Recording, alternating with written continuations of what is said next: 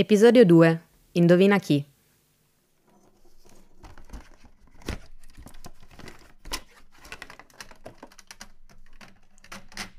Ok, eh, il tuo personaggio è maschio? Mm, sì. Ok.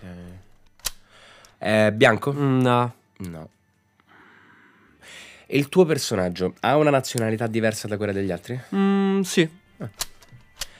Ha guidato lui la barca?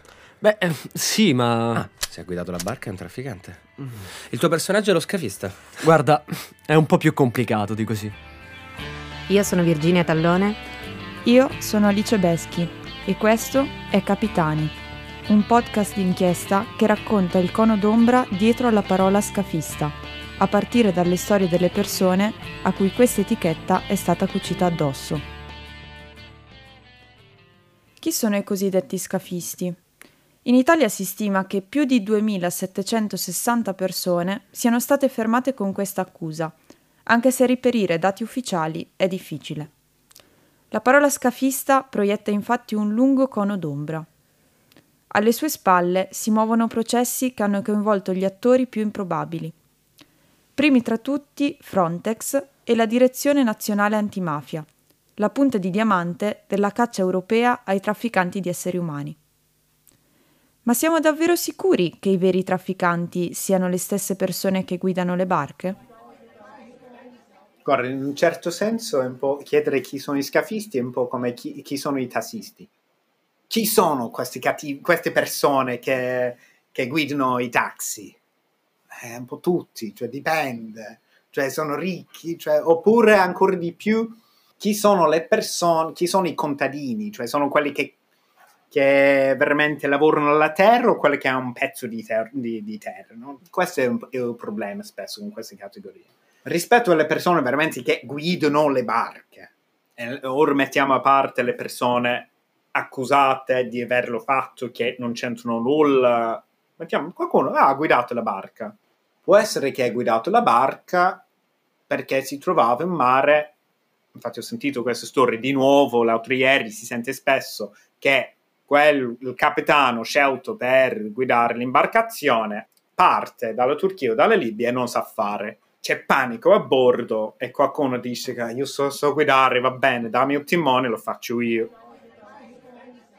La voce che avete appena sentito è di Richard Brody, il presidente dell'Arciporco Rosso, uno spazio nel quartiere del mercato storico di Ballarò a Palermo. Dal 2016, tramite lo sportello di supporto San Papier, i volontari sono entrati in contatto con decine di persone accusate di essere scafisti. Questo incontro ha dato il là per una ricerca sistematica, confluita nel report Dal mare al carcere, scritto in collaborazione con Alarm Phone e Borderline Sicilia e Europe, che è poi il lavoro che ha ispirato questo podcast. Dalle mille e una ragioni che possono portare una persona a guidare una barca che sfida la frontiera europea, parleremo meglio nel prossimo episodio. Questa breve introduzione ci serve per anticipare che, nella maggior parte dei casi, i capitani non hanno nulla a che fare con le organizzazioni criminali di traffico. Può anche capitare che qualcuno sia inconsapevole del fatto che sta commettendo un reato.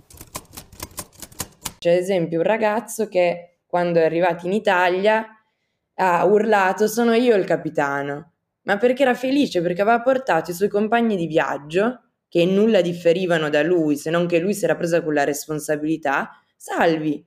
E quindi la vedeva come una cosa bella. E molte persone, anche che non, sono, non hanno poi guidato e che non sono stati identificati come scafissi, nel parlare di chi guidava, c'era un forte rispetto, perché quella, loro affidavano la loro vita in mano a quella persona che rischiava come gli altri.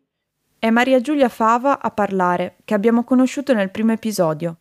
Cioè, perché non ha senso cercare la causa in chi guida queste imbarcazioni? Ma perché chi mai membro di un'organizzazione criminale, chi mai criminale di alto profilo rischia la vita in dei viaggi che purtroppo, cioè, le statistiche lo dicono, sono rischiosissimi. Ma quindi di che reato stiamo parlando?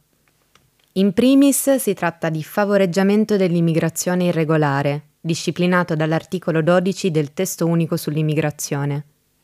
Questo reato punisce chiunque faciliti l'ingresso in Italia o in altri stati europei di persone senza un visto, a prescindere dalle circostanze e dalle modalità. Essendo una norma dal contenuto molto generale, il rischio che colpisca soggetti e casi molto diversi è elevato. Di articolo 12 sono state accusate le ONG che salvano vite nel Mediterraneo e diverse iniziative di solidarietà alle frontiere, ma anche Mimmo Lucano, per fare un altro esempio noto. La pena prevista per favoreggiamento semplice è da 1 a 5 anni, ma può aumentare di molto in presenza di aggravanti, come ad esempio un numero di passeggeri superiore a 4. Alla detenzione vanno aggiunte pene pecuniarie salatissime. Ricordi quando nello scorso episodio dicevamo che i capitani diventano un capro espiatorio per le morti in mare? In questa circostanza tragica, chi ha guidato l'imbarcazione viene accusato anche di omicidio e la pena può arrivare fino all'ergastolo. Facciamo qui un ulteriore chiarimento.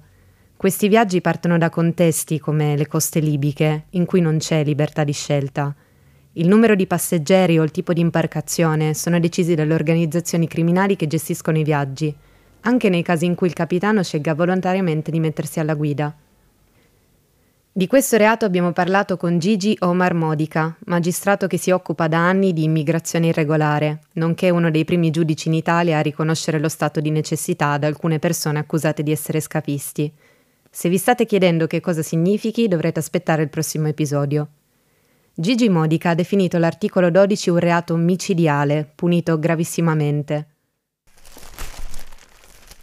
È inutile che ci giriamo intorno il tema degli scafisti è non solo un tema giuridico, ma anche un tema politico. Perché, dico, possiamo negare l'evidenza? No.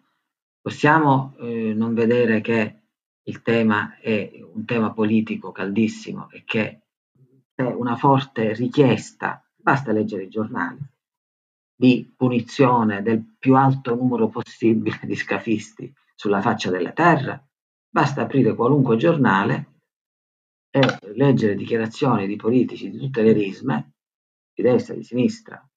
Quindi è un tema politico caldissimo. Le richieste da parte di alcune forze politiche, di alcuni esponenti politici, di alcuni mondi politici, di avere il più alto numero possibile di processi per scafisti e di conseguenti condanne per scafisti elevato. Di che numeri stiamo parlando? Le stime di Arciporco Rosso, aggiornate a dicembre 2022, contano più di 2.760 fermi dal 2013. Come dicevamo nel primo episodio, è proprio da quell'anno che la figura del cosiddetto scafista inizia a guadagnarsi la sua triste fama. Le pagine dei giornali si riempiono di articoli sui capitani e gli arresti diventano un risultato politico fondamentale. A fronte di un'opinione pubblica sempre più allergica ai flussi migratori, trovare dei responsabili è una necessità, sia a destra che a sinistra. Da un lato permette di dare un volto all'invasione, dall'altro di trovare un perno su cui costruire l'idea di dover accogliere i migranti buoni, vittime degli scafisti cattivi. In questo scaricabarile, dai contorni surreali, il fatto che le persone che guidano le barche abbiano poco o nulla a che fare con i trafficanti sembra non notarlo nessuno. In questo contesto complesso un ruolo di primo piano è svolto da Frontex, l'Agenzia europea per il controllo delle frontiere. Per capire l'importanza che ha assunto negli anni basti pensare che l'agenzia con più fondi dell'Unione Europea, con un budget che è passato da 6 milioni nel 2005 a 754 milioni nel 2022. Pubblicamente finanziata ma a stretto contatto con i colossi privati delle armi e della sorveglianza come Airbus e Leonardo, Frontex coordina le missioni nel Mediterraneo dal 2014. Del suo ruolo abbiamo parlato con Lorena La Fortezza, del collettivo Metamorfosi, un gruppo di antropologhe e antropologi che fanno ricerca, tra le altre cose, proprio sull'operato dell'Agenzia europea. Sì, allora Frontex nel Mediterraneo, diciamo che il Frontex ha fatto il Mediterraneo la sua grande palestra militare, io la definirei, perché è qui che ha iniziato a soprattutto a mm, usare una grande forza tecnologica composta principalmente da da droni, aerei e satelliti. La priorità dichiarata di Frontex è la protezione delle frontiere, più che delle persone che cercano di attraversarle. Lo stesso ex direttore Fabrice Leggeri ha affermato che Frontex è rispettosa delle procedure, ma non è un organo di difesa dei diritti umani, né un'agenzia umanitaria. Detto fatto, Leggeri si è dimesso ad aprile 2022 in seguito agli scandali sulle violazioni dei diritti umani dell'agenzia.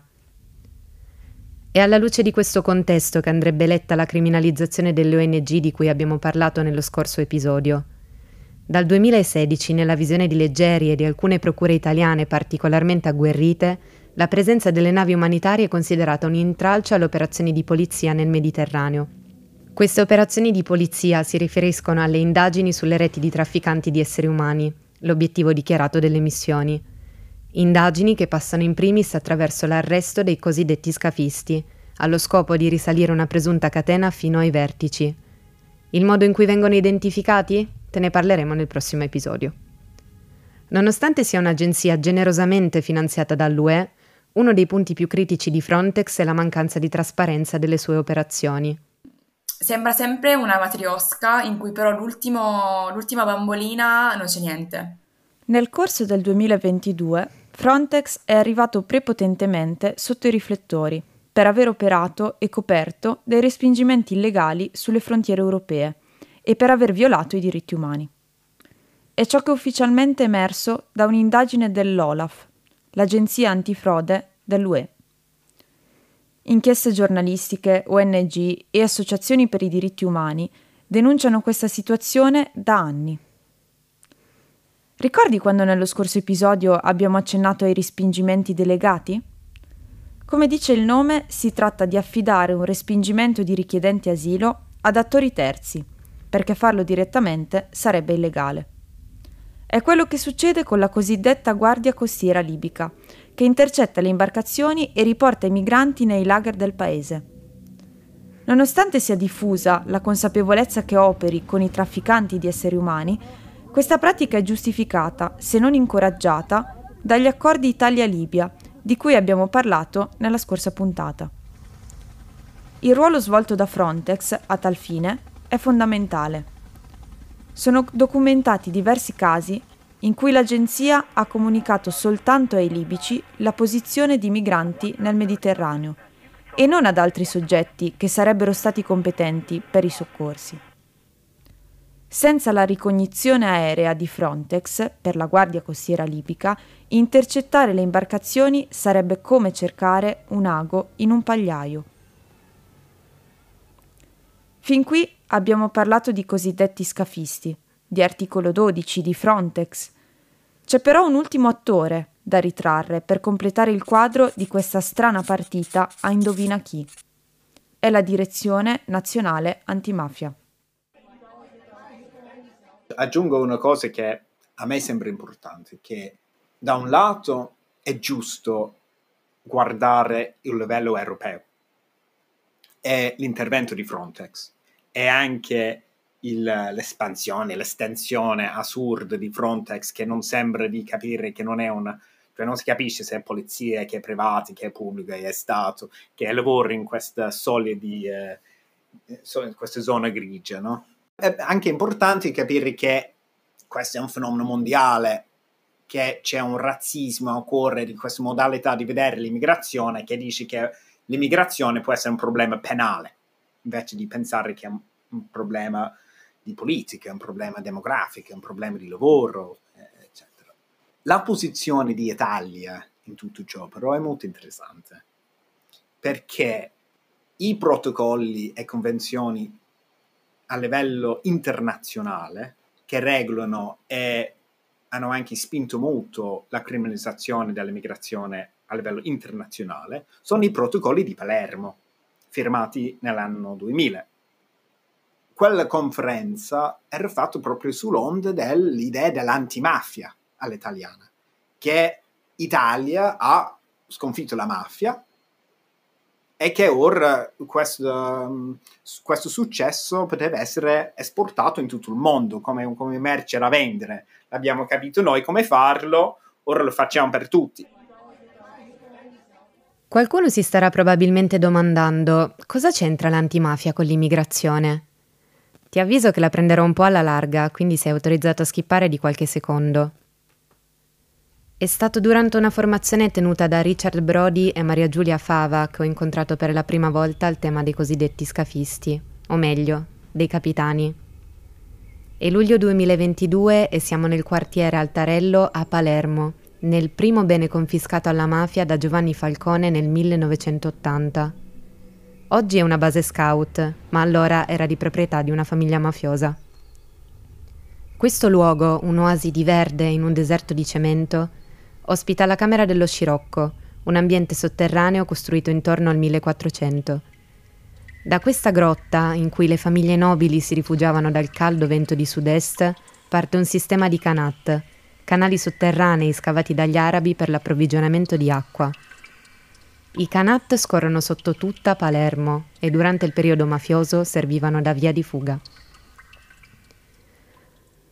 Quando mesi dopo ho iniziato a fare ricerca sul tema di questo podcast, ripensare a quel primo incontro in quel luogo simbolico della lotta alla mafia mi ha fatto pensare. Perché oggi è la Direzione Nazionale Antimafia, fondata proprio da Falcone nei primi anni 90, a essere l'inaspettato pilota delle indagini e degli arresti dei capitani. Il ruolo che ha avuto la DNA nella gestione della frontiera mediterranea è approfonditamente raccontato da un'inchiesta di Zach Campbell e Lorenzo D'Agostino per The Intercept, di cui riportiamo alcune informazioni chiave. Ricordate che poco fa dicevamo che per smantellare le reti di traffico di esseri umani ci si concentra sugli arresti dei cosiddetti scafisti. Dal 2013 l'immigrazione irregolare inizia ad essere gestita con i poteri straordinari dell'antimafia, anche attraverso intercettazioni e indagini sotto copertura. Arrestare e interrogare gli ultimi anelli della catena doveva servire a individuare i vertici del traffico internazionale, sulla scorta dei processi di mafia. Dal 2015, mentre centinaia di persone perdevano la vita nel canale di Sicilia in un altro dei naufragi più mortali della storia del Mediterraneo, al tavolo della DNA siedono anche rappresentanti di Frontex.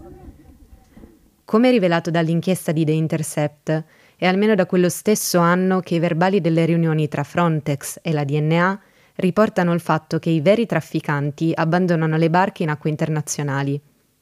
Era quindi già noto che la maggioranza delle indagini si concentrasse su persone migranti che nulla avevano a che fare con le organizzazioni criminali. Ciononostante, gli arresti dei capitani continuano senza sosta. Avevano ormai assunto un valore simbolico tale da diventare una sorta di ossessione, per cui i colpevoli dovevano per forza trovarsi a bordo. Due anni dopo, mentre l'Italia sigla gli accordi con la Libia e inizia la costruzione di quella cosiddetta guardia costiera di cui abbiamo già parlato, alcuni rappresentanti della polizia libica partecipano agli incontri della DNA. La loro presenza era ritenuta fondamentale nel lavoro di sorveglianza della frontiera mediterranea. Ma come rivela l'inchiesta, quegli stessi rappresentanti libici erano pagati o erano essi stessi i veri trafficanti. E i partecipanti di quelle riunioni, Frontex, la DNA, lo sapevano. Dal 2019 il ruolo della Direzione Nazionale Antimafia è ulteriormente cresciuto e oggi gestisce tutti i casi relativi al favoreggiamento dell'immigrazione clandestina. Potremmo chiederci perché se l'obiettivo delle politiche raccontate finora è smantellare le reti di traffico, chi le mette in atto collabori attivamente con i trafficanti stessi. Come mai il risultato è l'arresto sistemico di chi guida le barche che non ha nulla a che fare con le reti criminali? Alla luce di tutto questo appare evidente che la persecuzione penale dei capitani assomigli più a una strategia politica che a un reale tentativo di smantellare le reti criminali. Una strategia che nel silenzio generale ha travolto la libertà e la vita di centinaia di persone. Nel prossimo episodio racconteremo come a partire dalle storie delle persone a cui l'etichetta scafista è stata cucita addosso, tra modalità di indagine sommarie e condanne esemplari elargite con leggerezza. Questo è Capitani, un podcast d'inchiesta di Alice Beschi e Virginia Tallone. Il sound design e il montaggio sono di Simone Rocchi. Trovate crediti, fonti e approfondimenti nella descrizione dell'episodio. Si ringraziano le persone intervistate per il prezioso contributo.